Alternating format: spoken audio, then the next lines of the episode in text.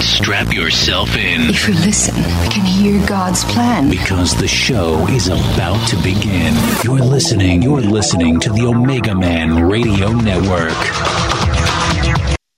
All right, everybody, we are ready to roll. Right on time, welcome aboard. This is a live broadcast, Friday, September 1st, 2023. And welcome wherever you're tuning in around the world. We've got a real special treat, as I mentioned.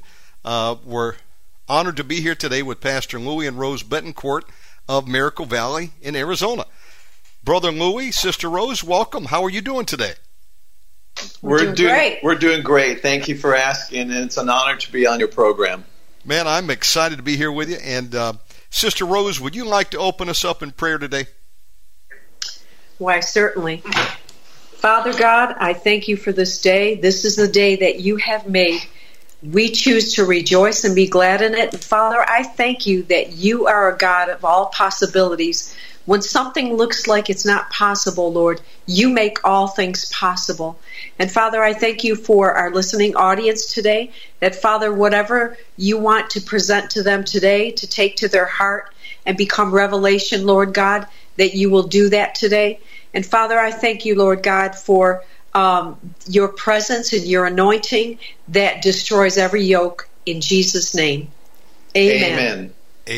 Again, welcome everybody. And folks, if you would like to get a friend to tune in, just send them over to OmegaManRadio.com and they can tune in live. We're broadcasting on the website, also MixLR and Shoutcast server. And well, with that, we're going to get started. Folks, Miracle Valley is a true Miracle Valley. Brother Louis and Sister Rose, you've got a very unique story. And just to lay a little bit of groundwork, it was about 18 months, going on 2 years ago, folks, that I began to look in on the legacy of one of the world's greatest evangelists, the late A.A. Allen, and a city that he literally built out there in the desert, right there on the Mexican border in a place called Hereford, Arizona, Cochise County. Correct me if I'm wrong with any of my facts. I'm still learning, but and I saw the remnants of the church and I was looking into the amazing history, and I said, what's going on with that? And I began to do a little bit more research, and next thing you know, I came across the website of Pastor Louis and Rose Betancourt, who were pastoring the Miracle Valley Church down there and have been caretakers and stewards of this place for many years. And I decided one day, hey, I'm just going to reach out. Maybe I can get a hold of them. I'd like to find out more. And I got the phone number of Brother Louis Betancourt, and he's one of the nicest guys I've ever had an opportunity to talk to. And Brother, I don't know how many times I called you as I was pulling all-nighters trying to pick your brain on the history of Miracle Valley, and I just don't know what has driven me, but I've just been obsessed with learning as much as I could and watching the old programs and getting to talk to you about your time there in Miracle Valley, because they're right there at ground zero of where it all happened, what was called the Revival Camp Meeting Capital of the World. And I said all that to say this, and I'm going to give you the mic. Brother Louis and Sister Rose, God spoke to me in my spirit and told me the same miracles that you're witnessing on the program that they were doing there nearly, I guess it's 50 years ago, Miracles Today TV program, a TV program that was broadcast nationwide. People being healed, delivered, saved, miracles, creative miracles. Same God then is the same God today, and it left me with a question. Why aren't we seeing that kind of stuff today? Same God. We should, and we can, and I don't know. I just had a hunger to learn more, and knew there was something missing in my own spiritual walk with the Lord, not seeing the kind of stuff that you would see there on a regular basis. So that kind of started the journey for me, and that's how I've come to know the Betancourts, because they play a very integral part in Miracle Valley. And maybe we should go back to the beginning. Are you all originally from Arizona? How did you get to Miracle Valley? Well, first of all, brother, I just want to say I thank you for your friendship and your fellowship with Rose and I. You have been a kindred spirit. When we get on the phone, and mind you, I know we're in different time zones, but when we get on the phone, brother, we end up talking an hour or two, and we go, oh my gosh, and you're into 2 or 3 o'clock in the morning, so I apologize about that sometimes, but we have the same desire, revival and God moving and seeing demons run. So I appreciate you really a lot. Thank brother. But we came from... Rose and I got married about 17 years ago. She was in New York, and I was in California. I can tell you the story, but we'll be here another 2 days. So we got together. We had this in our heart for revival, and I'm sorry, we just had a phone call coming in. Revival and ministries, and then we ended up at Rhema Bible College, and we, after our graduation, we happened to drive through Arizona going back to California, because that's where I'm originally from. So that's where we were living before we went to Rhema Bible College in 2008. And we seen that the property of A.A. Allen was just desolate and dormant at the time. So we went and had some lunch with the prior owner. He told me his story, and I told him, hey, listen, whenever you get the property back, let me know. I'll be a huckleberry. I'll work out here like crazy. I'll do whatever you want me to do, brother. And that's what I told them, not knowing that in 2010, that in 2014, we're going to end up owning it. Are you still there? Oh, yes, sir. You're coming through loud and clear. Okay, good. We had a couple of calls coming in. But so in 2014, and interrupt me anytime you have a question, Shannon, please. And any of your viewers, too, if they can send you, a message request. In 2014, we ended up on the property in February and registered as a nonprofit. So this way we wouldn't get charged taxes. So because when we bought the property, it was purely on faith. We didn't have a single dime or a penny. We just stepped out in faith and made an offer, and God took care of the down payment. I mean, within putting down the phone the next day, the down payment came in. I didn't have the down payment for the property. And but it did come with some restrictions, like, it did have back taxes that the prior owners were supposed to take care of, and they didn't.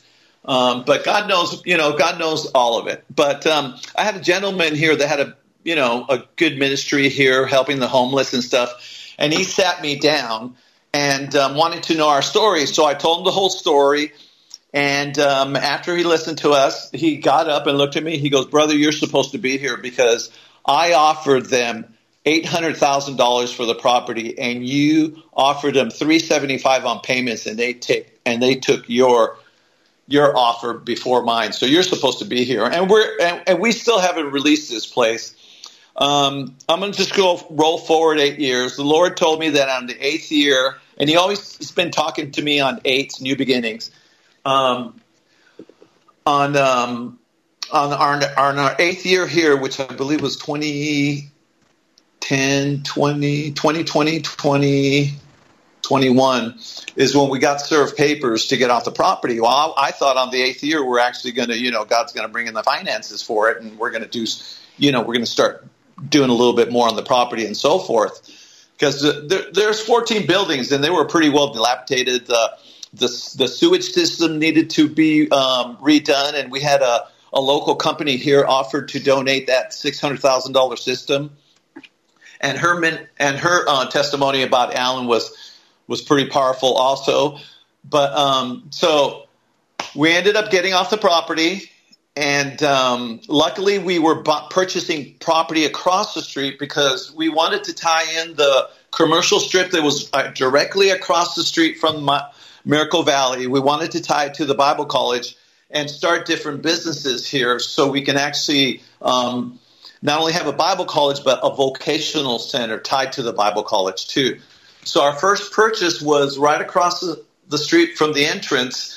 There was a gas station, and Shell Gas Station built it in 1959 because there was no gas stations out here. So they built it in 59, knowing that Allen had basically started a town across the street, and he purchased two more sections of 480 acres in the neighborhood and started a whole neighborhood. But we bought this gas station here. It was a Shell gas station. And, of course, it was shut down. And, again, I stepped out in faith. I didn't have a single penny for the down payment. The Lord told me exactly what to tell the real estate agent. I did. She came back with, okay, it's yours. We need a down payment. I said, I'll give you the down payment tomorrow. It came in the mail. And then a week later, the rest of it came in. So that was that's another story in itself, the way it came in. Now, I want to back you up just a minute for those that are tuning in. Good. And may have not heard before about a place called Miracle Valley. Let me just insert this story. I was running a business. I hadn't started the ministry yet, but I was doing a business, and I was over in the nation of Panama at the time. And I was selling herbal supplements online, and I had myself based here in a little hub back in North Georgia, which was my main office. And while I would be working on the business, I would, you know, sometimes be cruising the internet when I had a break, and I was interested in the subject of deliverance and revivals.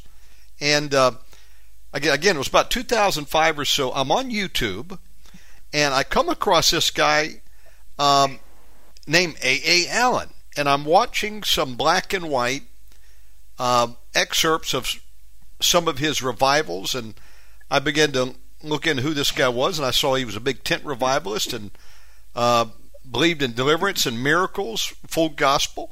And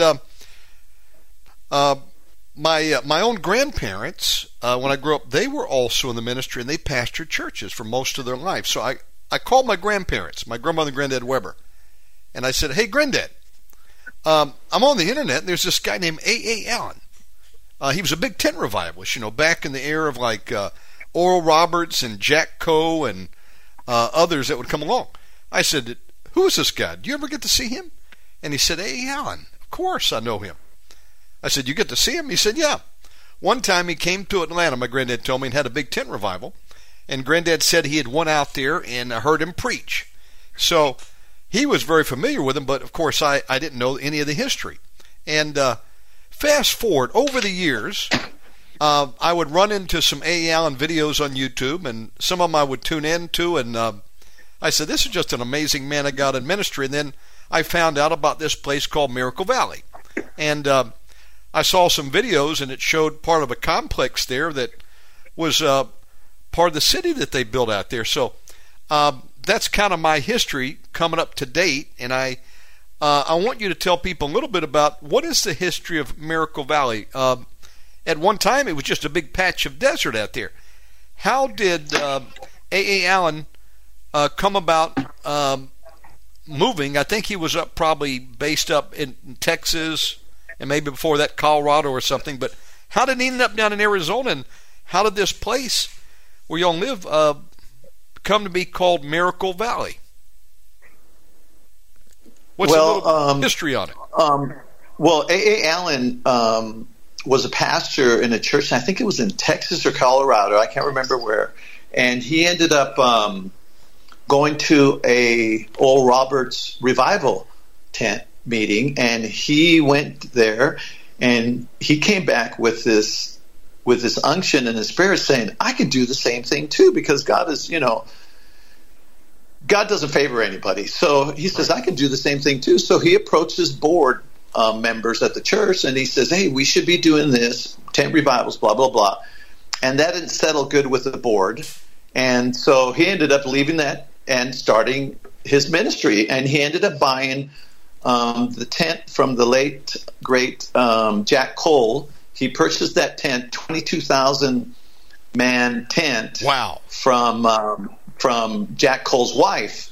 And that's what, you know, he used for his ministry. Now, whether he had a smaller tent when he started off, you know, I don't know the whole story there, but I remember the story of Jack Cole's old tent. He ended up buying it.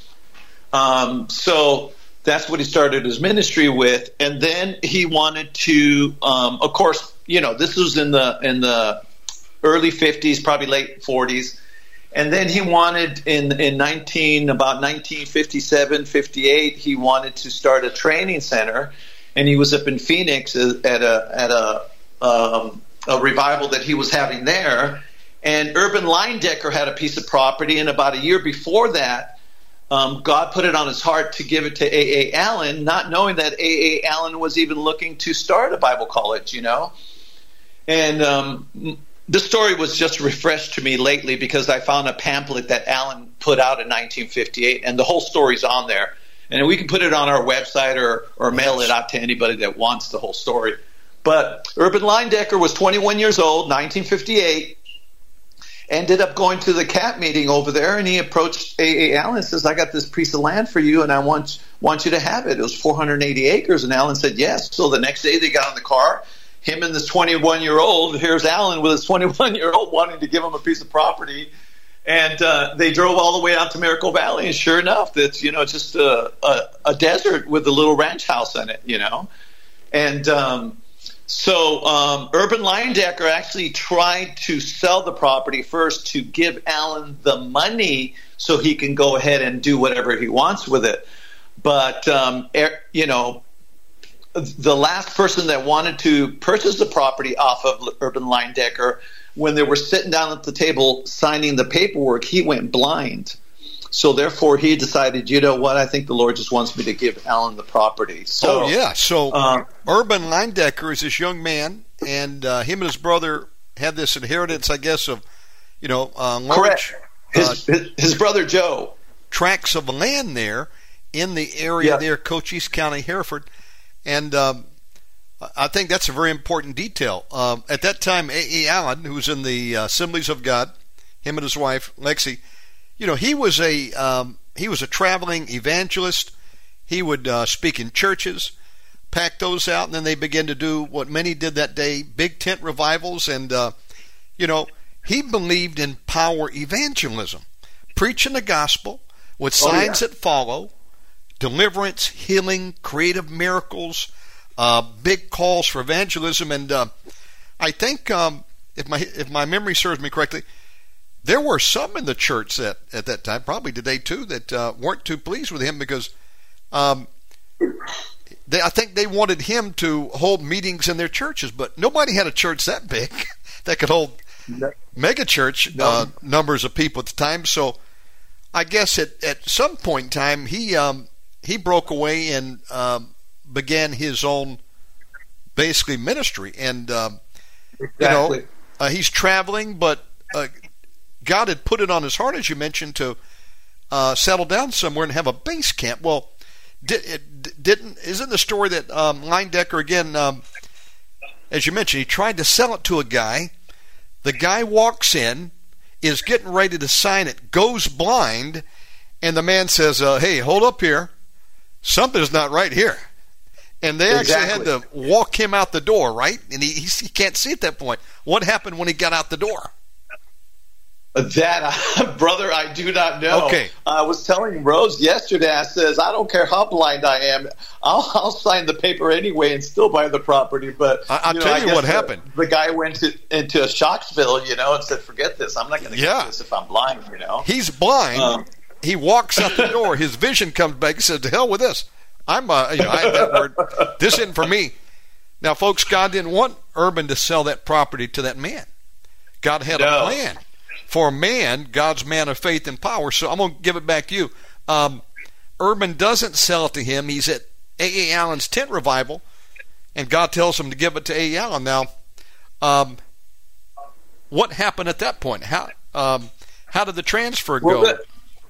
Well, can you imagine poor Urban Leindecker has his inheritance from his parents, and he's 21 years old, and of course his brother says, you're crazy. Why are you giving this property over to, this healing evangelist, And actually, Urban Leindecker's family, his brother, they were trying to put him in an insane asylum and, claim him as a crazy person, But, he kept up with what God wanted him to do, and he did.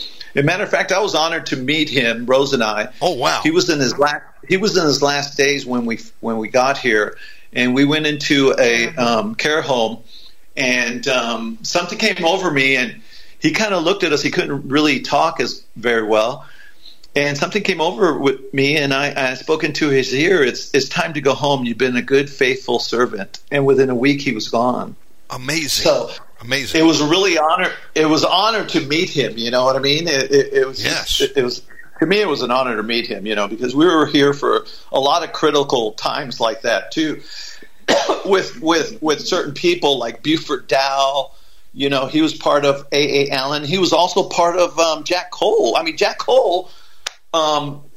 His organist actually couldn't make it to one of the tent revivals. And Jack Coe calls in Buford Dow into his office and says, listen, do you know how to play an organ? And he goes, no. He goes, you will tonight. Give me your hands. And he prayed over his hands. And Buford Dow was playing, his organ and singing from that day on. And he played for a lot of the great revivalists like, A.A. Allen. And then there was, what's that other gentleman's name that was in town here that had a church? The older guy. Yeah. But anyway, I forgot his name. But he was a blessing too, and he was he was part of Allen's ministry too, and he came from London and helped out Allen in London to get a venue because he couldn't get anything. So he had him come over here to Miracle Valley from London, and he wanted him to run the Bible college, but. He decided he didn't want to. When I come up with the name, I can't believe I forgot his name because we were really close to him and so forth. And so, go ahead, Leindecker. So Leindecker didn't sell it. The Lord told him to give it to him, and he said, "Brother Allen, you want this property?" And then Brother Allen agreed. Now, correct. He bought another section from him at the time too. Okay. That's where he ended up with 2 square miles. Folks, this man had such a love for the Lord and obedience to the Lord, he gave the whole property away. And I think maybe for paperwork, they had it like for $1 or something. Sold it for $1, but I think he even offered to give Brother Allen his trailer, maybe even a car, if I recall. But at any rate... Yeah, he gave him a pickup truck. Okay, that's right. A Ford pickup truck. Now, for people who haven't been there on ground, where is this located geographically when we say Miracle Valley? It's actually 3 miles away. It's 3 miles north of the Mexican border in between Palominos and Sierra Vista, Hereford. It's north of Naco, kind of like west north of Naco, if anybody knows where Naco's at. So that's where we're at. Okay, and the gentleman's name was Pete Hawker. I'm sorry, I had to spit it out before I forget it again. Well, I like details, so me, I'm gonna write that down, Pete Hawker, because I'm learning. So now this property has been given over to the Lord and for Brother Allen to take and use. So what do? They've got this big stretch of land. What happens next? Oh, it was within hours of that meeting in Phoenix, within hours, if not the next day. I'm pretty sure it was within hours when he donated that. People started getting up and donating things, you know. Somebody donated a $50,000 block machine to build the blocks, and they just needed $4,000 because the guy said he'll donate it for $4,000. It cost him only, you know, it cost him $50,000. That came out of Texas. They raised the money immediately for that, and there was somebody else donated. I think it was 50 head of cattle, white-faced Hereford cattle, and it was just within days. It was like everybody came out here to help him out. You know, he had a following before he got here, so it wasn't like, you know, he was a new minister on the block. He had a following, and you know, a lot of people know him across the nation. As a matter of fact, you didn't even have to put an address on any envelope that you say send to A.A. Allen. Just put his name in there and put it in the mail, and it got to him. So that's how well known he was. Building the revival camp meeting capital of the world. In fact, even the very name Miracle Valley was added by A.A. Allen revivals once they began to build up over there. Got their own zip code, even. Correct. They had their own zip code. They had their own post office on the campus. And matter of fact, that was abandoned in 1983. I did find a postcard. Wow. On eBay with that stamp and the abandonment sticker or whatever it was on there. But yeah, it was just, you know, he had a vision for a great town out here. Matter of fact, I think it was on the March magazine, because they printed their own magazines and there were full colors out here. Of course, they had their own magazines before too. But when he got here, they started, I guess it was a three-color magazine printer. And on the magazine, he had this whole vision of a whole city out here. And right on the front page of it, he had the picture of it and the vision that he had. Now, Sister Rose, jump in anytime you like. So the property has been donated, and they began to build a headquarters there, a church, broadcasting from there, record production, printing. Now, did they have a school there too? Yeah, they had a high school. They had a kindergarten to high school, and also the college for the Bible college students. The Bible college, the Miracle Valley Bible College, and so this thing begins to training. He called it the training center. Okay. Just want to make sure. Now, what was the purpose of building the Bible college? What was their vision to do? To basically, basically his vision was to teach and train other individuals to do what he does and spread it around the world. That was his vision. Okay, to train and equip people to spread the gospel, evangelize, and and they actually were successful in doing this. And of course, if you follow the story, Brother Allen would continue. They would take the caravans on the road and do tent revivals around the country, and they start the TV program, radio show. I'm kind of fast-forwarding a little bit. That was ongoing already before. That was ongoing before they got here. But they used to call their students, people would call their students Allenites. Oh. Because they were like little Allen. Here's a little nugget about the school. What we learned was that A.A. Allen was very strict about his students conducting themselves in a godly manner. So he kept the males and the females always were separated. They were never allowed to talk to each other, commune with each other. And he said, because you're here to learn. So we thought that was very interesting. Now, Sister Rose, kind of give us a layout of some of the buildings that people may see when they look at pictures of Miracle Valley. There's this thing that has like a multicolored dome. Is that called the cathedral? Was that the church? No, it was the tabernacle. Tabernacle, okay. And the top, the very top of the dome was used as a prayer tower. People would go up there 24/7 and just go up there and pray. Even Allen himself would go up there with Buford Dow, his organist, and they would spend hours up there praying. And Sam Nix. Sam Nix was there. He would take over. Yeah. Amazing. So And also, well, then also like what's left here now, there's a, when you come into the property, on the left side is a cafeteria that they used to operate out of, and then across from that is an administration building, which originally was a wood shop. Well, which originally was a wood shop. Okay. And behind that were the classrooms, and then behind that is a library. Behind that was a child care center. Actually, it turned out to be that eventually. Yeah, at first that particular building, which was in between the library and the girls' dorm, they built that in 1966. And you can see that film of that being built in a promo that Allen did in 1966. And we have it on our YouTube channel, which is Miracle Valley Today. And that building was another small dorm with a little chapel in front of it. So they had. Yeah, so they have. Go ahead. They had the church there, the cathedral. They had that. Yeah, and then right next to that was something called the Pool of Bethesda, which was basically a healing house. There's 12 bedrooms in there, and two people would occupy. Very sickly people would occupy the rooms. They would send the students in there to intercede and pray for those people until they got healed. The healed people would leave, and they would bring more sick people in.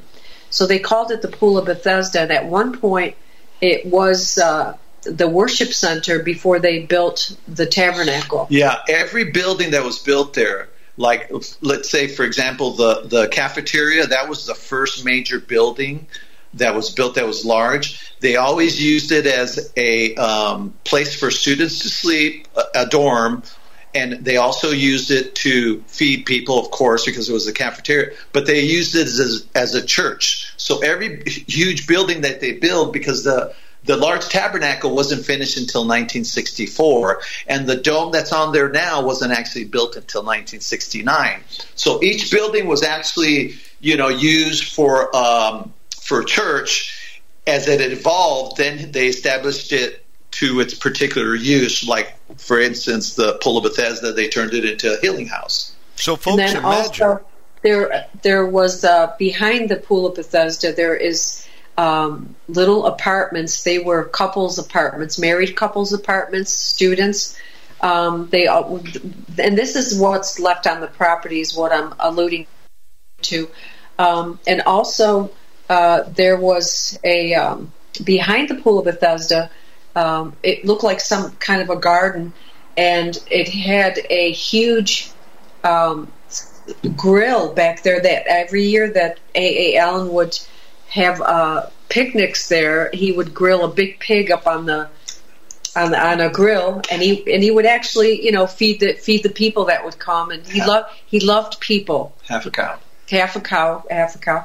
They had a lot of cattle there, so I guess they ate a lot of meat too. Oh, that's important. Anyway, nothing wrong with that. That's so then, important. Of course, there were the guys in the girls' dorm, and if you go further back into the property, there used to be a huge gymnasium, but it got burned down. So what's left there now is a huge cement slab, and part of the 220,000 member tent, pieces of the tent that Allen would preach out of, is remnants of it is still on that cement block,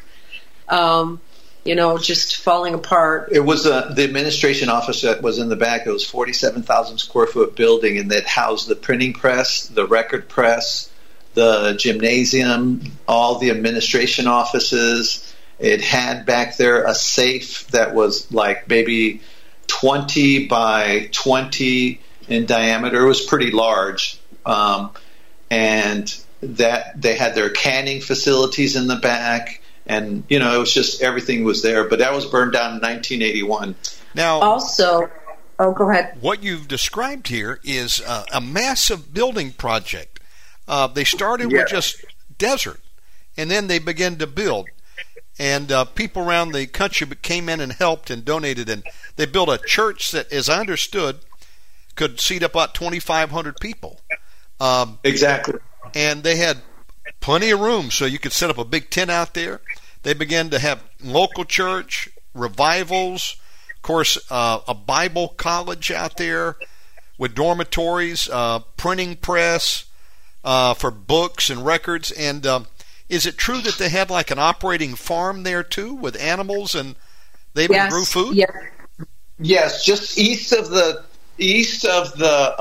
tabernacle, there was a dairy that was also there too. So they had, their own dairy. They had their cheese and milk that they would deliver to the local people in the area too. Now here's a question: you're in the desert. You're going to need some water. They get out there.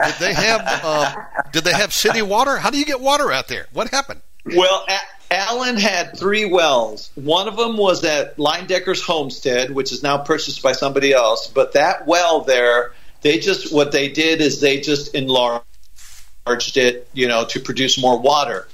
Then he went over to the Bible college, and they dug that well. At the time, Urban Leindecker, of course, was still alive. This was 1958 when they dug that well out. That well, they went down about – and it was right behind the tabernacle – they went down about 100 feet, and the driller was having problems getting water out of it. Urban Leindecker had a dream the night before, because Urban Leindecker was a prophet. He was a prophet. So he went up to the driller and said, listen, this is going to happen. You're going to dig that. You're going to keep on drilling 100, 200, 300. You're going to go down to 800 feet, and your drill's going to get stuck. Wow. The minute it gets stuck, you're going to cut that drill off. The drill head is going to fall into that hole, and you'll start getting water. As soon as he said that to the driller, just like he said it in his dream, or he seen it in his dream, that's how it happened. So Allen, of course, jumped on and said, that's our miracle well. So that's what he called the miracle well. And there has been many healings that I've heard of, and I've also passed that water around to other people, and they've had healings from that. And on the 10th year of Miracle Valley, which is 1969, I have a DVD someplace, and I can't find it, but I will. And it had Allen talking about that well at the 10-year anniversary of Miracle Valley and how it came up and the miracles that they had from it. Amazing. Folks, can you imagine? Over 800 feet. But they knew exactly where to drill because God told them where to do that well, and they got it at the exact depth. Now, today in 2023, does that well still put out water? That well just puts out water like you wouldn't believe. It'll pump out 1,400 gallons per minute. It's an ag well. So it's still there.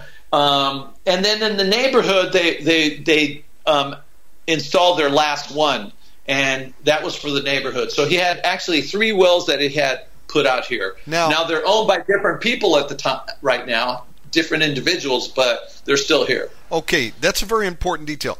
So they have the main property there, and over time, their holdings got up to almost, 2,000 acres? Yeah. In all? Now, you've got a main highway road, or main road in front of the church. What is that called there?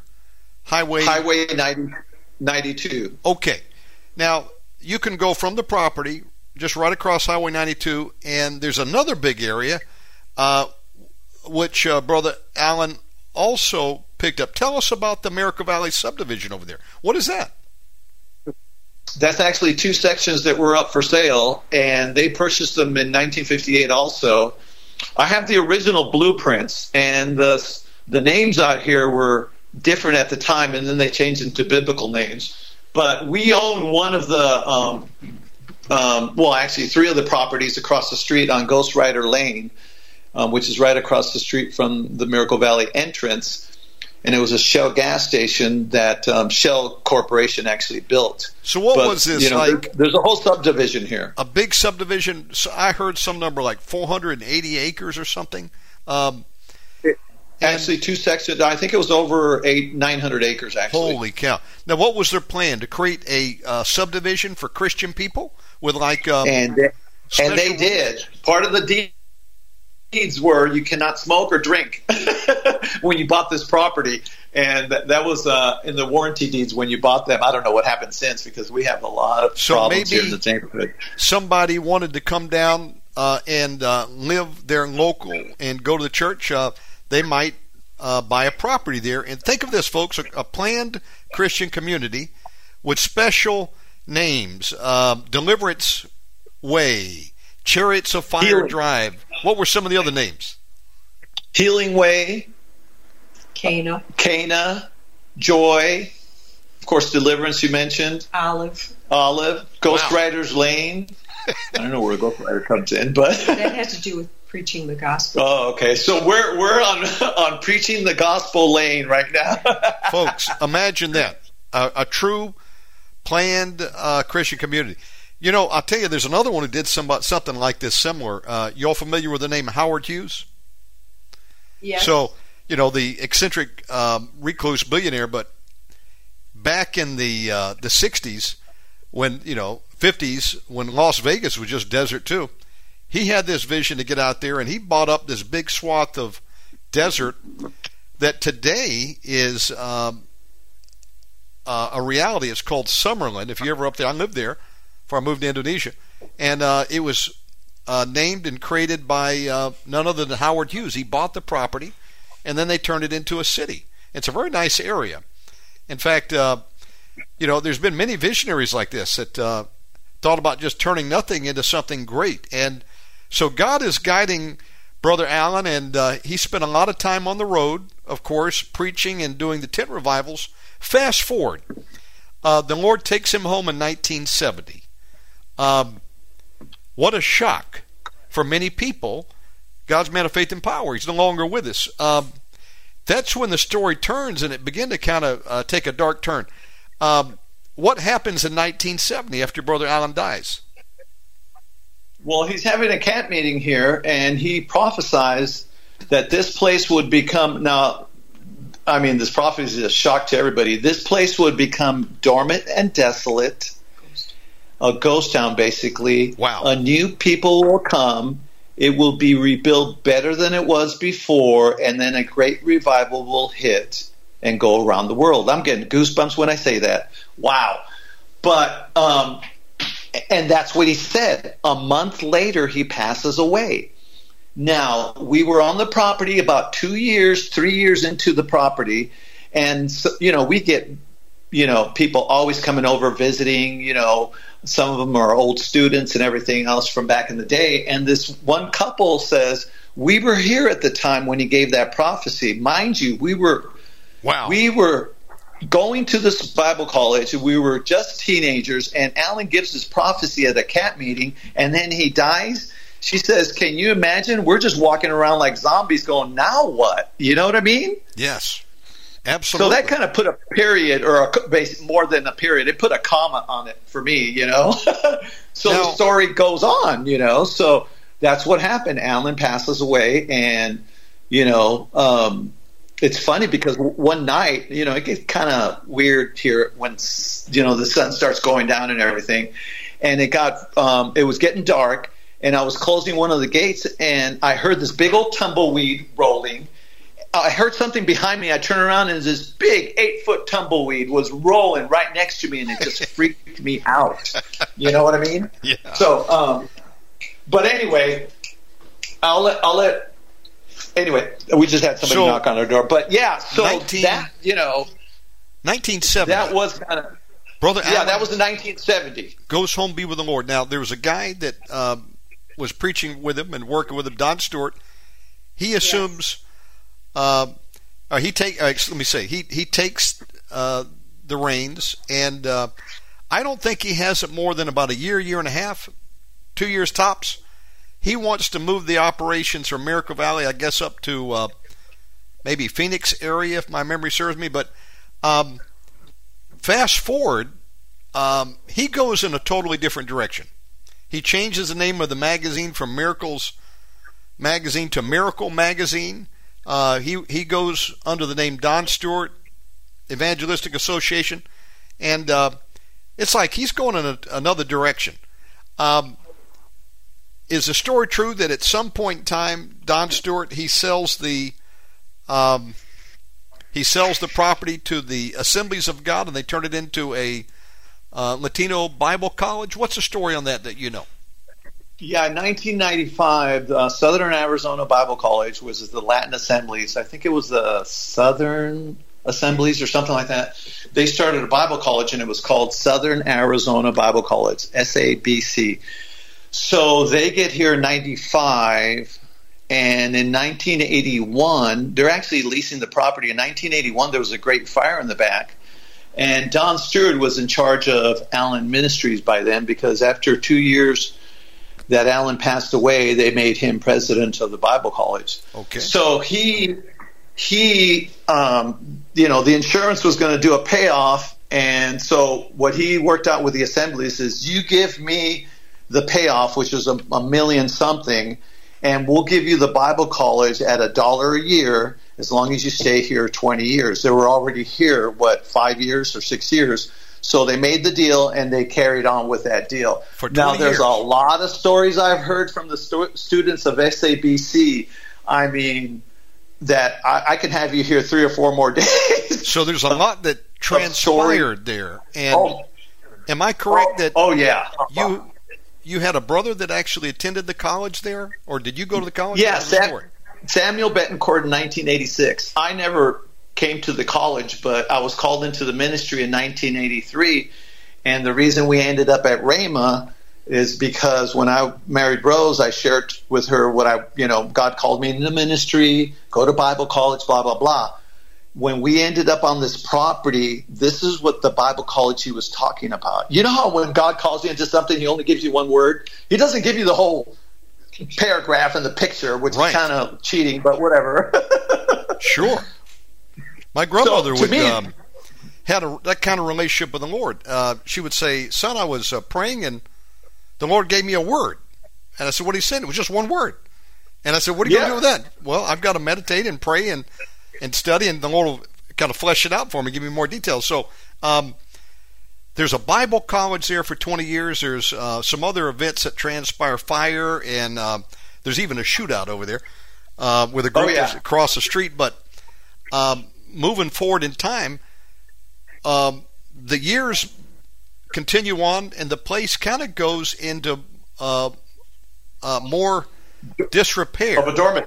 And for 5 years it sat here dormant and desolate. Now, that's about the time I think I was looking at some videos over the years, and I watched some YouTube video and or read some article, and I see this place out in the desert. I said, man, what's going on with that place out there? And there was talk of maybe there would be vandals that would come in and, try to break windows. And then fast forward down the line, I think there was a couple people that took it, and then let's pick back up.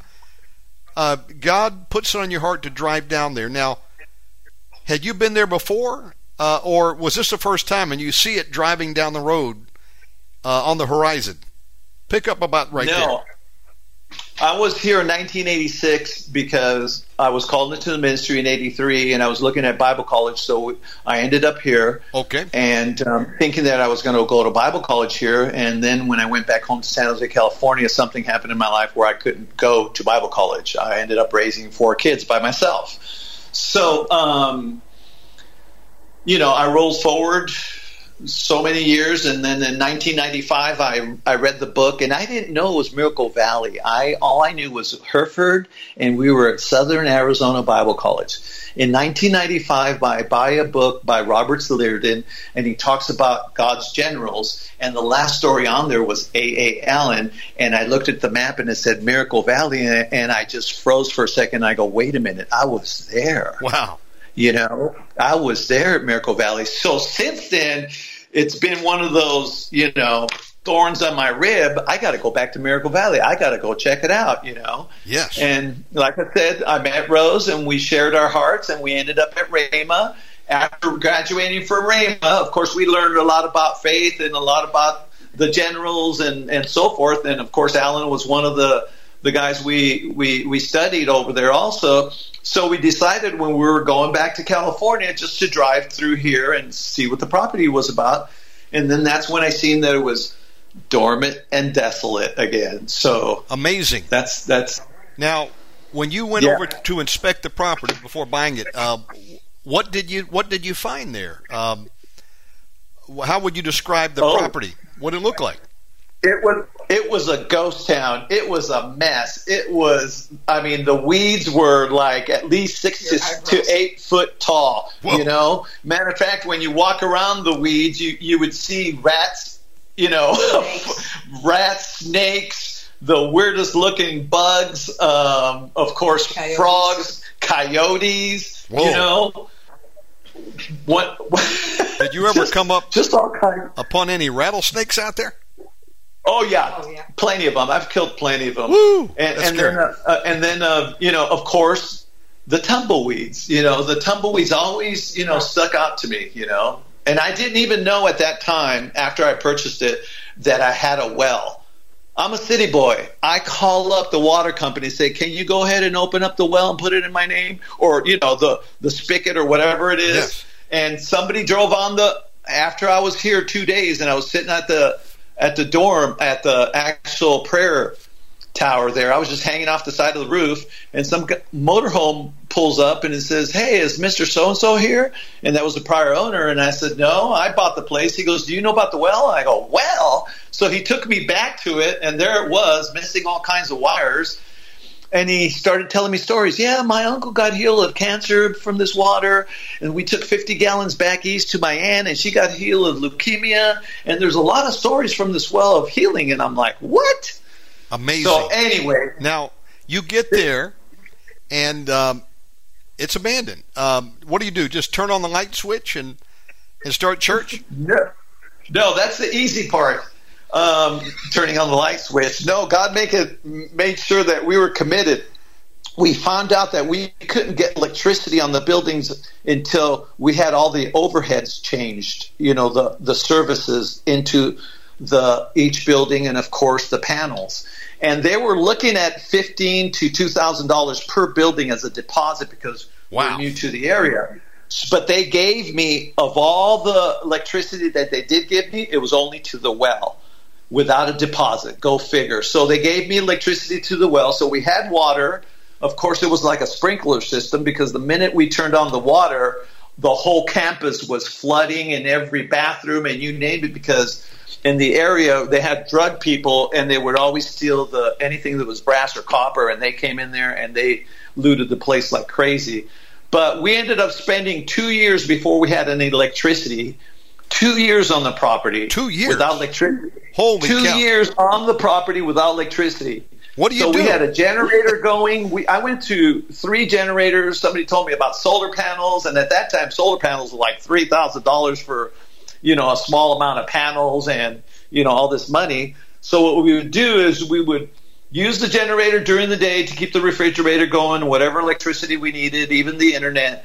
And at night, we would turn off the generator and take the frozen water that we had in the freezer and put it underneath to keep the refrigerator cool overnight until the next morning we start up the generators again. So we did that for 2 years. See, we also had had bought a $1,500 fifth wheel, which nothing in it was working, and because we had no place to stay, the building was pretty much abandoned and messy and nasty, rats, and so we stayed in that camper for a few months, and it just got to be down to 30 degrees, and there were bees that would come inside there somehow, and we'd have to kill those. And we lived the camp life, and finally we thought, it's really cold in here. We need to get into that building.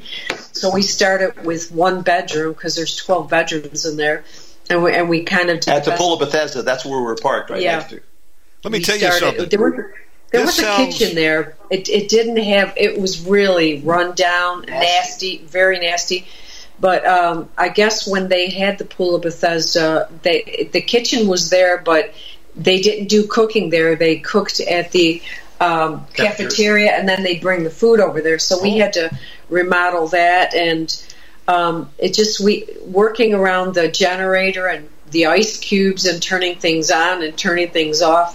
It was kind of crazy, but we survived, and there was times we'd be down to beans and rice, and someone miraculously would just come to the door and bring a bunch of fresh organic produce, and that's how God fed us at times, you know, groceries.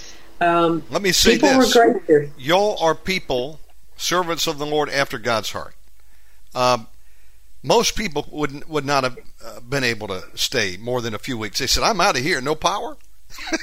But y'all weathered the storm until the day that the county said, yeah, we'll turn the lights back off for you. Now, I know that was a glorious day when you got some power finally, beyond what a generator would produce. But, you know, this is almost like what some of the pioneers had to do. They go out there, you know, out west or to Alaska and, you know, off the power grid, literally. And now this is a massive place, some buildings in better shape than others. What was just the feeling waking up every day, being right there at the epicenter of camp meeting capital of the world, even in that shape, needing a lot of repairs? How did you feel? Did you feel an anointing, a peace, a joy? I felt peaceful, like I was home. You know, not that I grew up in a rat-ridden house place and everything else, but when you're in God's will, doesn't matter what's around you. You know you're right there in the center of his heart, doing what you're supposed to do. Mm-hmm. And there's a lot of upkeep that goes with a property that big. Amen, brother. What are some of the things you got to do as a caretaker of that size of property? And you didn't like have a whole staff working for you, did you? No, we didn't have no staff working for us. As a matter of fact, when I first drove into the property, that was in February the 26th or the 27th of 2014, Rose was still back in Oklahoma packing.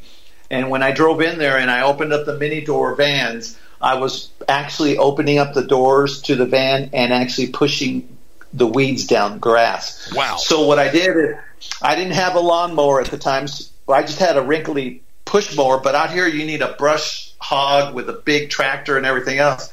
What I would do is I would tie that mower to the back of the van, put a bunch of bricks on it, and just drive around the property and knock down whatever I could just to clean up the area a little bit. It's kind of comical because if I made a U-turn, it would start taking off around me, try to pass me up, so I'd have to speed up. Tell them how we ran the first generator with Allen's trailer, and we'd have to pull. This is with Allen's trailer. No, I mean his tractor. Remember we had some tractor that we purchased along with that motorhome, and what we did, we had a PTO generator that the gentleman sold us. So he sold us a tractor, a PTO generator, and a trailer, the fifth wheel trailer. The tractor was what, from the 50s? Yeah, it was a 1958. No, it was a 1958 Fortson tractor from England. But I hooked it up. It had a PTO. I hooked it up to the generator, and I bought this 300-foot cable. So I parked the tractor and the generator because it was noisy over there by the boys' dorm, and I ran the wire up to our panel and lit up the whole building like a Christmas tree. So I would run it. I would run it until about 9 o'clock. I don't care how cold it was. I'd have to go out there and turn it off. So I would run out there, and it was freezing cold in my jammies, turn it off, and then try to find my way back home because if I didn't have the right – because it was – when the lights go out here, and if it's not a full moon, you don't know where you're at, you know. So I would have this little funky little flashlight, and I'd try to find my way back home, hoping I wouldn't be chased by a coyote, a javelina, which is the ugliest pigs I've ever seen in this world. Wow. They get all kinds of varmints out there. We were still in God's will, and we loved it. We miss that place today. Even, you know, we still go across the street. Nobody's supposed to know that, but now everybody, the whole world knows. We still go across the street and pray on the property. Well, then there was one time when we first got into the building there.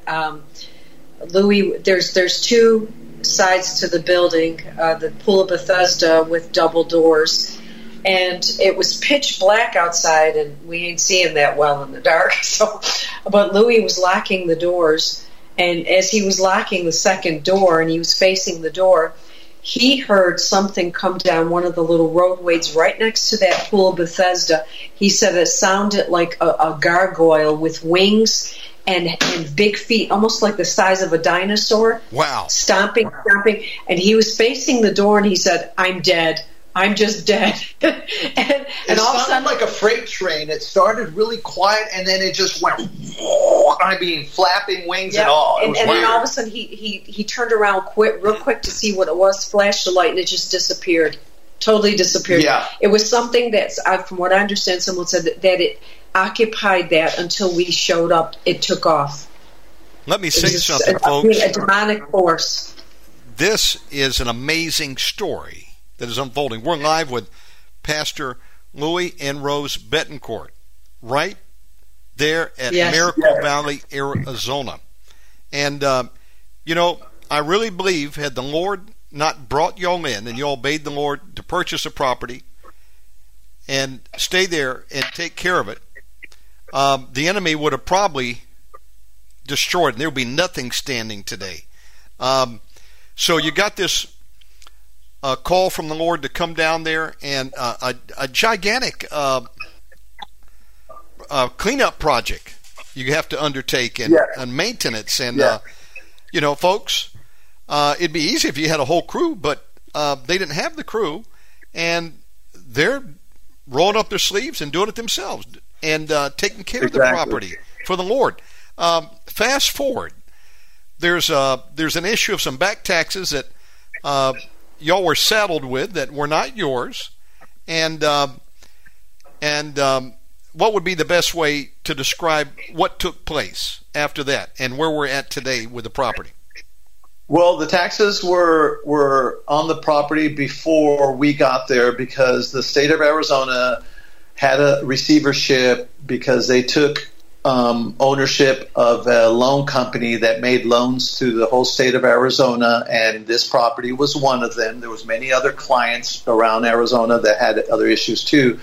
And then the county office here, the tax assessor, taxed the property like it was the Taj Mahal, but they shouldn't have taxed it at such a high rate of tax. And then that receivership company, when they sold us the property, they actually said, you know, we will pay the taxes as long as we make our payments, which we did. There were 7 parcels on the property. They paid the two valuable ones that we thought, which were the frontage road that we still own, 16 acres on the frontage road, and another 6 acres right behind the 16 acres in the front that we still own. Those were paid. The other 5 parcels were not paid, and we got stuck with them. We tried to work out something with the county. They wouldn't work with us, and we couldn't get $600,000 because it was originally $200,000, but interest and penalties that came out to that. They asked us to get off the property. There was a gentleman that gave us $10,000. He says, take this money, go get a lawyer. We get a lawyer. The lawyer says, go bankrupt. You still have to pay the taxes, but you get to stay on the property, and then you owe us $175,000. Wow. I looked at him, and I go, no, I'm not going to go bankrupt. I'm not going to get up, and I'm going to get off the property. I'm just going to obey the law of the land and do what God wants us to do. So we did. We got off the property. We've been across the street ever since. You know, there's been a lot of accusations given to us and everything. Now, can I tell you about what God woke me up with, that one word that said, well? Yes. Now, folks, we are live, and God has a prophetic word for this property. At the same time, the enemy, for decades, has been trying to destroy it and would like to have razed it to the ground, to where there had been nothing remaining. In fact, wasn't there someone who was thinking about just turning the whole thing into a jail or something like that? Yeah, apparently, you know, when you're in a small town like this, a lot of gossip gets around, and of course, you know, a lot of stuff gets around. And the county is looking for a spot to put in a new jail, and of course, everybody's pointing out to Miracle Valley. They should turn it into a dump. They should turn it into a jail. We need another Walmart. You know, it just goes back and forth and back and forth. But you know what? Ain't nobody can outwork God on this. If He wants it there, it's going to stay there, and He'll use people to make sure that it stays there. And He's been using people. Absolutely. You know? See, what God showed us when Alan prophesied about restoration restoration does not necessarily mean taking something old and just restoring it the way it was. Restoration means restoring something to its original purpose. So what does that original purpose, what might it look like? Yes. According to a sketch that we saw from Allen's days, it was a city. It was bigger than what we see over here. It looked nothing like what's over here. So with that said, I just thought I'd throw that in there. So absolutely. One thing to insert, and then Brother Louis, I want you to give the dream. Go ahead. So they started out with about 2,000 acres. There's the subdivision across the street. All this complex. Brother Allen goes home to be with Jesus, and now 53 years later, it's been reduced, the main area, to what, about 37.5 acres? What do you think happened to the other almost 1,900 acres? Were they sold off over the years by people? Don Stewart actually subdivided it and sold it off into different lots and acreages and everything else over the years.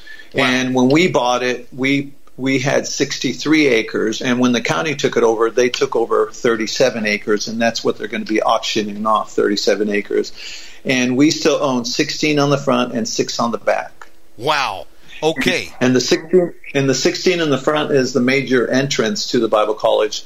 The Bible College is not landlocked, but nobody can actually legally drive in through the front of our property and go into the Bible College. They have to go down Bethlehem towards the cemetery and then go in there. Mind you, there is a cemetery out here that Allen started too, and he's buried in it. So today in 2023, there's the original buildings, what's left of them, about 37.5 acres, and the Board of Supervisors takes land, and then a year back, what do they decide to do? They're going to auction it, and fast forward, tell us about what's going on now and what God showed you recently. Well, the county has, they decided they're not going to tear down the building. They were going to do some demolition, and there was a group that was put together by Rebecca Allen, which was Allen's great-great-granddaughter, and they got their organization all put together because they do want to purchase the property too, but she fought for it not to be knocked down. So with that said, they're not knocking down the buildings. On September the 11th to the September the 22nd, they're going to have an online auction for the property. It starts off at $325,000, and it can go up from there. The property was assessed at $1.2 million. So, but in our hearts, I mean, I've looked at all different angles. I've met with 4 different attorneys and given them our stories and looked at different angles and everything. There was always a closed door. But one morning, at about 1:30 in the morning, the Lord woke me up and had that one word. You know, that one word that we're always talking about. He had the word well. And I'm like, well. So I looked in Genesis, and he was talking about Abraham, okay? Abraham passed away, and Abraham's well was buried. And then he told me, Allen passed away, and Allen's well was buried. Along came Isaac, and he tried to dig up the wells. And that could, you know, be myself or anybody else that tried to get the Bible College going. The first word that he came up with, what was the name of the word? The first word, as they were trying to dig up the well, Isaac was trying to dig up the well,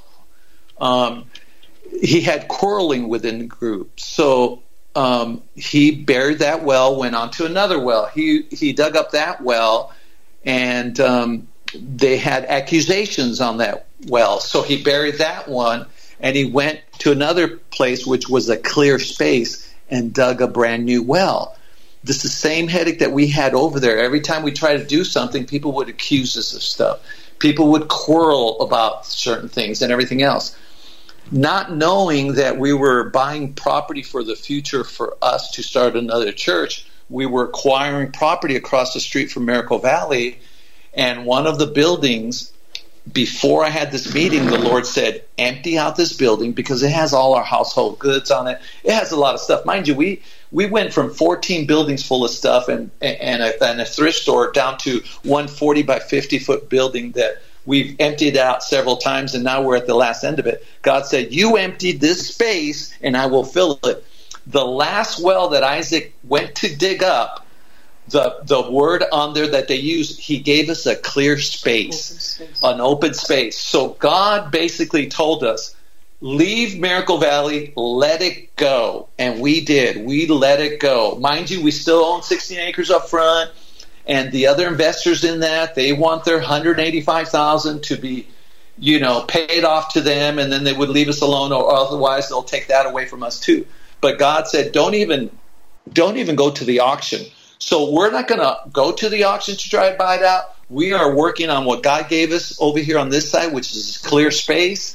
And the biggest thing about ministers these days, they just don't listen to the Lord. Sometimes they want their own ego out there. They want to do their own thing. You listen to the Holy Spirit and you're obedient, you'll get blessed more than what you even think of. So I'm going to have Rose read right now that verse in Genesis 26. And she'll read exactly what I kind of told you. Yes. So Isaac moved away from there, camped in the valley, so you see the word valley, of Gerar, and lived there. Isaac dug out again the wells that were dug during the lifetimes of his father Abraham. The Philistines had closed them up after Abraham's death, and we were kind of looking at Allen's death. Isaac gave them the same names his father had given them. Isaac's servants dug wells in the valley and found a well there with fresh water. That's Allen's well. Isaac's shepherds argued with Gerar's shepherds, each claiming, this is our water. We've had a lot of people come by saying, I'm going to be like Allen. There's a lot of fighting and arguing going on over the property through the years, who's going to do what and who's going to get the name. So they're saying, this is our water. So Isaac named the well Esek, which means quarrel, because they quarreled with him. They dug another well and argued about it too, so he named it Sitnah, which means accusation. He left there and dug another well, but they didn't argue with him. The key word is he left there. He left from there and dug another well, and he named it, they didn't argue with him, he named it Rehoboth, which means open spaces, and said, now the Lord has made an open space for us and has made us fertile in the land. Then he went up from Gerar to Beersheba. The Lord appeared to him that night and said, I am the God of your father Abraham. Don't be afraid, because I am with you. I will bless you, and I will give you many children, souls, for my servant Abraham's sake. So Isaac built an altar there and worshipped in the Lord's name. Isaac pitched his tent there, and his servants dug a new well. Now, we found when we were on the property, a lot of people would come and visit and want little pieces of this and that. It almost like they were bowing to the stuff. And the focus was the buildings and the stuff, instead of worshiping the Lord. The same, what they're saying here, Isaac pitched his tent in the new place, and they worshipped the Lord God. So God showed us about this place across the street where we are, God's original plan for man was the same he gave to Adam, to multiply, be fruitful, multiply, subdue, and take dominion of the earth. That plan has never changed. And we're not taking sides as the body of Christ. We're supposed to take over. So this is a property that God wants to use for His glory. And He always told us when we were over there, and I always felt this in my spirit, I want to do a new thing, a brand new thing. We cherish the generals that did great things for God, that left a great legacy behind. But at the same time, there are examples, but we don't bow to them, that we don't idolize them. Yes. And God is against that, because He's the only one that is to be worshipped. Yes. So we have pretty much stayed out of this whole auction thing. And God has us focusing on our warehouse and turning it into a worship center and beginning there. We're going to call it Miracle Valley Worship Center. When we were on the property, we did have small church services over there buried away. We didn't really advertise. It was small. People didn't know it was there. The place looked abandoned. But this is right on the roadside. People can see it. And the community that originally was Allen's, that he started over here, that has changed into a needy place, let's put it that way. That's needy nice. People. So this place across the street here is where we are located now. And we've had people come by a few years ago that a prophet gave them a word that there would be a strip mall. He saw the strip mall across the street, and there would be preaching in the strip mall. Wow. And so we've had words, and I sense such a presence of God as we're talking here. God said he wanted to do a new thing, and he wants more than one man or just one woman to get involved. The original purpose was to train others to do the gospel. That was the original purpose. I tell you, I'm getting goosebumps right now. I feel the Spirit of the Lord as you're speaking tonight. Folks, we are live here on Friday, September 1st, 2023, on location in Miracle Valley. We got Pastor Louis and Rose Betancourt, and God has got a plan there for Miracle Valley. Now, this is exciting. A open space, a brand new well, and again, Miracle Valley is just not those 37.5 acres. It was a big 2,000-acre spread. You own not property. Only that, it's a valley. It's from mountain to mountain. God walked on this property from mountain to mountain. Wow. Allen has a prophecy also about that, and he spoke about it in that video that we have on our YouTube channel, and he talks about it where he walked from mountain to mountain. This is my valley. This is my valley. He wants the whole valley. Yep. You're in the valley. Now, do you have a name for your ministry there? You're going to be opening up a church. Is that what I'm hearing? Yeah, we changed our ministry name to Miracle Valley International Revival Center. The church is going to be called Miracle Valley Worship Center. Of course, you know how you have your main name and you have subdivisions. We were known as the Youth Pad when we first came here, but we changed it. So we are a 501c3 here in Arizona, and we started it in Oklahoma. So that's now you have it right there. You have a warehouse that you want to transform into the church front and correct. Yeah, it's a 40 by 50 foot warehouse. It's a tin building, fairly brand new, and it's that's where we're housed at right now. Now, folks, get a pencil and paper. Here in a minute, I'm going to get them to give contact information, how you can reach them, you can learn more, you can partner with them. Now, let me ask you this: so you're right there, you've got property there in the Miracle Valley subdivision, and then right across the street, you also have property. Do you have enough property there that you could put up, if you wanted to run a tent revival, put up a tent? Oh, yeah. That 16 acres up front, I can probably put 10 large tents across the street easily. That's huge. I mean, amazing. Yeah, it's pretty big. It's pretty big. Allen used to put his big, huge tent in front of the tabernacle right on that same property that we have right now. Listen, I can envision you've got the church there, and then you run a revival, and you put the tent up, too. As a matter of fact, right next to our building there on the tin building that we have there, the commercial building, we have a lot that's adjacent to the church there or the building there that you can actually put a large tent on it too. So we have some clear land here. We have clear space. Open space. Yeah. We have open space and opportunity to build. Do you have a website or a YouTube page or an email you can give out? How do people reach you in the ministry? Well, right now it's through our email address, which is miraclevalleytoday@yahoo.com. Also, our Facebook is Miracle Valley Today at Yahoo. Of course, Facebook, Miracle Valley Today Facebook. And then our YouTube channel is Miracle Valley Today. And the reason that name came up is when I first got on the property, there was a gentleman here, and I miss him very much. But he was here for many years as Allen's record pressing guy, and he did a lot of things. He was a truck driver. But he told me, you should change that name from Miracle Valley, and that grieved me. So when he left, I ended up sleeping, in the minivan, because that was the first week I was there all by myself. And the Lord goes, no, that's Miracle Valley today. Today's the day of salvation. This is what I'm doing here today. So that's where I came up with that name of Miracle Valley Today. Wow. Now, Brother Louis and Sister Rose, do I understand that you may also be considering starting a podcast as well?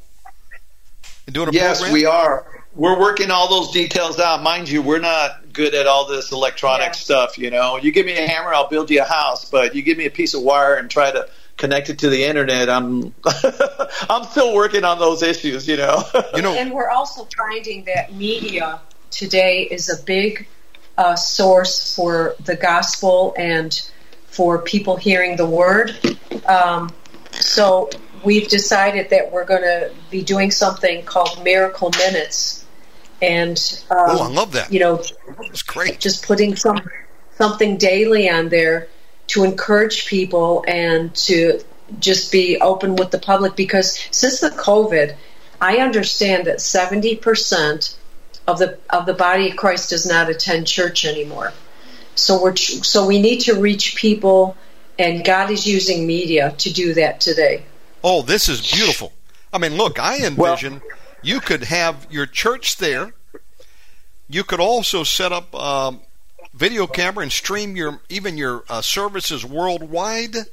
There's so much you can do now to reach people that even Allen didn't have some of the same capability that we have today.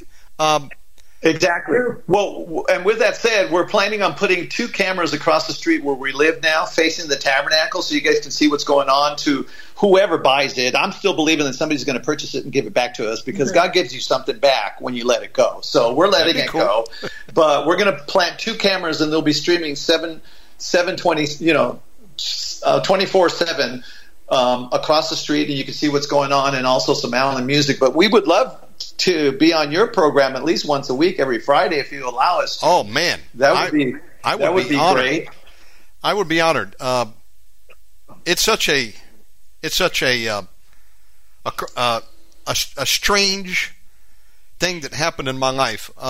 Year and a half, almost 2 years ago, I just became driven to learn anything I could about this ministry, and as I would watch some of these programs, I said, "Dear God, I haven't seen anything like this today, like I'm seeing in the Miracles Today program." But yet, it's the same God. The problem doesn't lie with God; it's with us today. If God could do this in in the late 50s and 60s, surely could do it today. And as Brother Louis will tell you, my days and nights flipped upside down. I literally took 2 months off of Omega Man Radio. Some people were very angry by that. And I said, I just got to work on this project. And I'm going to tell you the truth. I went hunting for anything I could on eBay, because the collector in me jumped out, and I'm looking for records or magazines. Hey, Brother Louis, what do you got? What can you tell me about this? And he helped me fill in a lot of the gaps. And I said, this is amazing. How could this happen? I mean, I thought to myself, the devil, man, he hates that ministry. He tried to destroy it. In fact, he tried to burn it down. And I'm thinking, how hard it is to find some of these books. I mean, they've almost all disappeared as I'm trying to hunt things down. And even this past week, I was on eBay, and I saw some of the original Miracle magazines. People were bidding $300. For one copy. I said, this is nuts. It is. And make a long story longer, I'm looking everywhere that I can to find anything. eBay, Amazon. Look, I even ordered a LP record I found in Japan. I don't know if I told you that, but it was in Japan. And I said, well, send it over. Well, I'm on Facebook one day, and I'm over there in the marketplace, and I said, I haven't looked over here for anything, A.A. Allen. And I found a Miracle magazine. Somebody was cleaning out a house, and they had one, and they put it up there for sale, and she had one more, so I bought them both, and then it dried up, and I went over to look one day, and all of a sudden, this ad pops up.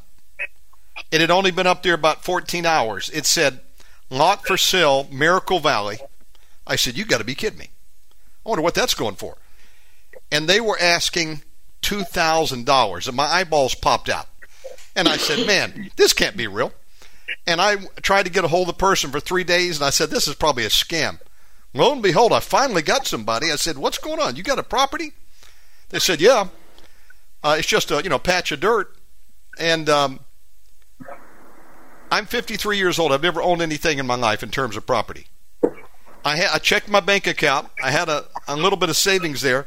And I said, "What the heck? I don't know why, but I feel driven to do it." I bought my first piece of property, and it's a little lot over there in that subdivision. And we're neighbors. We're neighbors now. And I'm over here in Bali, Indonesia, about 27 hours by plane. What the heck did I do that for? I have no idea, but I felt like I had to do it.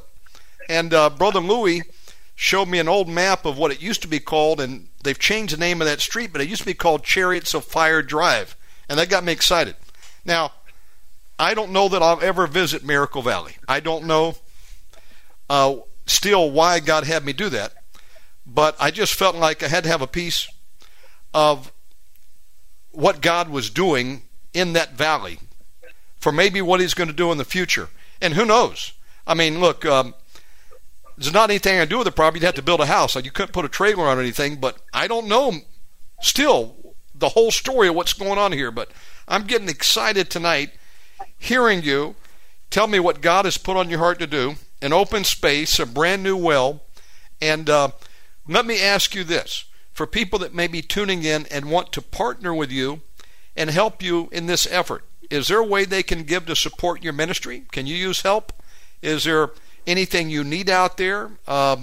What would you like to give to the people out there who would like to be a part of it? We need help left and right. We need help from people that can help us out with the internet. Right now, we've paid GoDaddy to house our information, our website up there, but we still have to build it. Yes, we stopped it when we got off the property. We need help with finances. Money is always helpful. We got to get the church going inside. We'd like to purchase idea that I had, or the Holy Spirit gave me the other day, is to purchase a tent and put it inside the building that we have right now, because it's going to take a lot of money to put up walls and everything else. But if we get a tent, we can put it inside and we can have services right now, because it would be kind of like legal and, it'd be nice and cool and everything else, because it's pretty hot down here. But right now, my phone number, 520-224-8520. If you'd like to call us, we can tell you where you can donate. Also, through our email address, miraclevalleytoday@yahoo.com.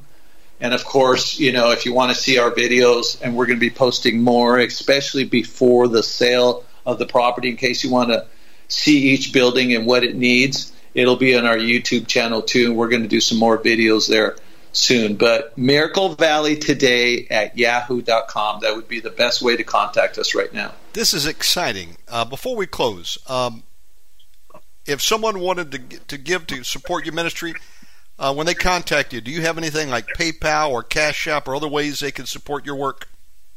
Yes, we have PayPal, Venmo, Cash App, of course Zelle.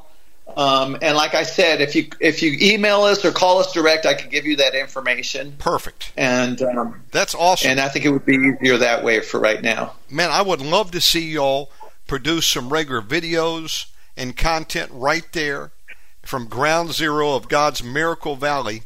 And do you see any doors of evangelism also spreading over the border there into Mexico? You're right there on the border, aren't you?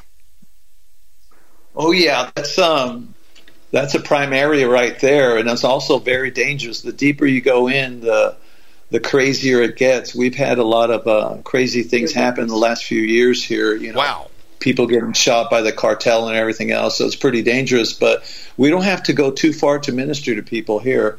I mean, in our backyard here at Miracle Valley, I mean, when we owned the property across the street, we would see drug runners in their backpacks go through our property, go across the street, wow, go into the neighborhood, and they delivered their drugs back here. So there's cartel people back here too. You know what? There was a place that needed to be rebirthed. It's right there, because a lot of people need Jesus. Oh, yeah. Listen, this has been exciting to have y'all both on here tonight. Sister Rose, anything else you would like to add to this program? Well, I just want to say that this has been an exciting journey for us. And, you know, we certainly would cherish anybody's prayers and any of their support, because this well, to me, it's like what God told me. You know, when we pray the Our Father and we'd say, you know, like heaven on earth, okay?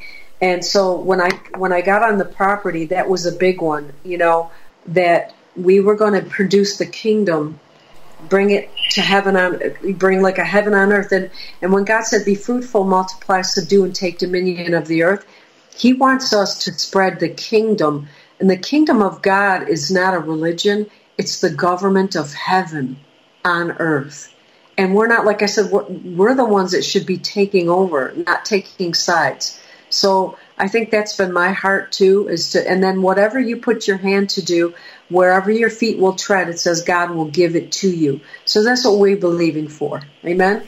And if anybody wants us to go to their church and give our stories or even preach, they're more than welcome to contact us through that email.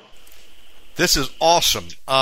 What is the next biggest city to Miracle Valley? If someone wanted to fly into the area, meet you, are you closest, like Phoenix? Where are you at geographically? Well, they would have to fly into Tucson. Tucson, north of us, is about an hour and 30 minutes to their international airport. From there, there's Phoenix, and that's 3.5 hours from here. Okay. But that's the closer. Now, if you have a helicopter, I will allow you to land on our 16 acres in front of the property here if you'd like. Oh, we got to talk about that on another program. There used to be an airstrip there, and some famous people flew into there. Oh, yeah. John Wayne and some others. Amazing story tonight.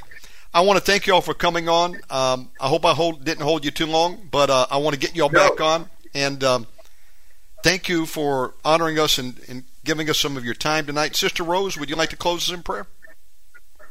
Okay. Father God, I thank you for this opportunity and this time and this open space, even this airtime as an open space and an opportunity to spread your word, Lord, to get the word out there. Father, to expand your kingdom, like you said, to be fruitful, to multiply, and to keep multiplying, Lord. And I thank you, Father, that has been your original agenda from day one, and you have not changed the assignment. So, Father, I thank you in Jesus' name for whoever is out there who wants to join us in taking back territory on earth for the kingdom of God. Father, bless them and use them for your glory. Bless our brother Shannon for giving us this opportunity to, and his family for giving us this opportunity. And, Father, in Jesus' name, we just thank you, and we give you all the praise. Amen. Love you both. God bless you. Thank you for your time. And I'll be uploading this here in the next hour, folks. Please get a copy, share it with your friends, and we'll see you again soon. Thank you, Brother Louis and Sister Rose. God bless y'all. Amen. God love bless you. Thank you so much, brother. We'll see you soon. Folks, what an amazing story. God's not done in Miracle Valley. Amazing story. And of course, we can't go through all the history of the great things that God did and will do again. But I hope that gave you a general overview of some of the history and the story of Miracle Valley. And I'm looking forward to having Brother Louis and Sister Rose back on to share more. We'll give them the microphone and let them preach. I'm excited about what God is doing in their ministry there. And I still don't understand it all, but God's doing something great. And I told the late Dr. Erica Shepherd, who had been out to Miracle Valley back in the 80s, said, Dr. Erica, I don't understand. I just feel compelled, drawn to Miracle Valley and this whole ministry that was taking place down there. Was it simply to learn and glean from the teaching and ministry? Or is there some greater part that God has in store in my own life or for me down there? I don't know. I really don't understand it all right now. But I say this. Same God that was doing miracles today, then he can do them today in 2023 to people that have faith and love the Lord and call according to his purpose and will step out and serve the Lord. So this is an exciting ministry to get involved with, the ministry that God has placed Brother Louis and Sister Rose to do there. They got boots on the ground. I encourage you to reach out to them and contact them. And if you'd like to get involved, they will tell you how you can do it. And I tell you what I would like to see. I would like to see conferences held on the ground there in Miracle Valley that have not been held there in probably decades of the scale that they were doing back then. Could you imagine a school of deliverance taking place down there on site Miracle Valley? And you broadcast it. Now that's the beautiful part. That's a base camp. And you say, well, how could I take part in it other than to go down to that location in Hereford and Cochise County? Well, with the internet, all things are possible. And as I was just mentioning to the Betancourts tonight, when they opened the church there, they could televise that thing worldwide, stream it on YouTube. You could have deliverance conferences for people that want to go down there and be there in person. But also, any place in the world could also participate, as we've seen take place now and with ministries using Zoom and StreamYard. So it's exciting. And I tell you, I love the ministry of A.A. Allen and Miracle Valley, and I hope you enjoyed tonight's interview. And we'll definitely get the Betancourts back on to share more. Well, praise the Lord. If you're new to this program, we are broadcasting Monday through Friday, 10 a.m. till 1 p.m. Eastern, and we'll go later if we need to. And we're in our 13th season. We've got 10,400 episodes to date that have been produced by the grace of God. They're all free. And we are remastering the back archive, and I'm re-releasing them on our podcast called the Omega Man Reload. And then all the current stuff we're doing live every day, Monday through Friday, here on our main Omega Man channel. Now, links for both of those you can find at OmegaManRadio.com. There you'll find out how you can tune in live, how you can get the archives, and even a dozen other platforms in addition to Podbean, which is an app you can download to follow our shows, that also pick up the programs like Amazon and Apple and Google, and there's a whole bunch of them, Spotify. You can also find me on Facebook and other platforms. We've just added a couple new ones, and I've got links to those on my website. So if you haven't visited in the past couple days, OmegaManRadio.com, I would encourage you to go over there and take a look. And with that, we're going to close out another week here on the program. Again, if you can't join us live, no worries. I'll take this program as I do all, and I'll save it and upload it to the archive. And then I encourage you to download it and share it with a friend. We do need your help to get the word out to more listeners. And so you can do that by sharing a program with a friend. God puts it on your heart to give a love offering to help fuel more broadcasts like tonight. You can do so also there at OmegaManRadio.com. We are listener supported. Have nothing to sell. No book as of yet. Maybe one day. But we are supported through the generous love offerings of people like you tuning in tonight. And it helps us have enough fuel to go another day. So any way you can help us, we're going to say thank you in advance. It's much appreciated. OmegaManRadio.com if you want to give. Okay, that's it. Father God, in the name of Jesus Christ, we thank you for this opportunity you gave us today. Bless everyone that came out or will listen later. Bless our speakers. Give everybody rest going into the weekend. Bring us back Monday. In Jesus Christ's name we pray. Amen.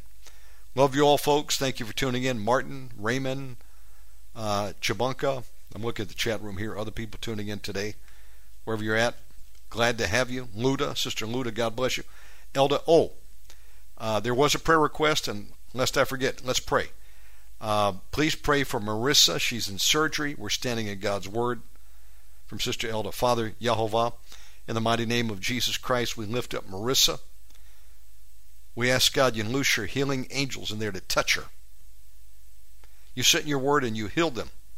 We're asking for that for Marissa right now. We rebuke the spirit of death in Jesus' name. We cover Marissa in the blood of Jesus. Any curse sin against her, we break it and loose her from it in Jesus' name. She will live and not die and declare the works of the Lord Jesus. Father God, bless Marissa. Touch her right now. We say to Marissa, be healed and restored in Jesus Christ's name. Thank you, Father God. Amen. Folks, love you all. Thank you for tuning in. And if you want to contact me, OmegaManRadio.com. Have a great day. God bless.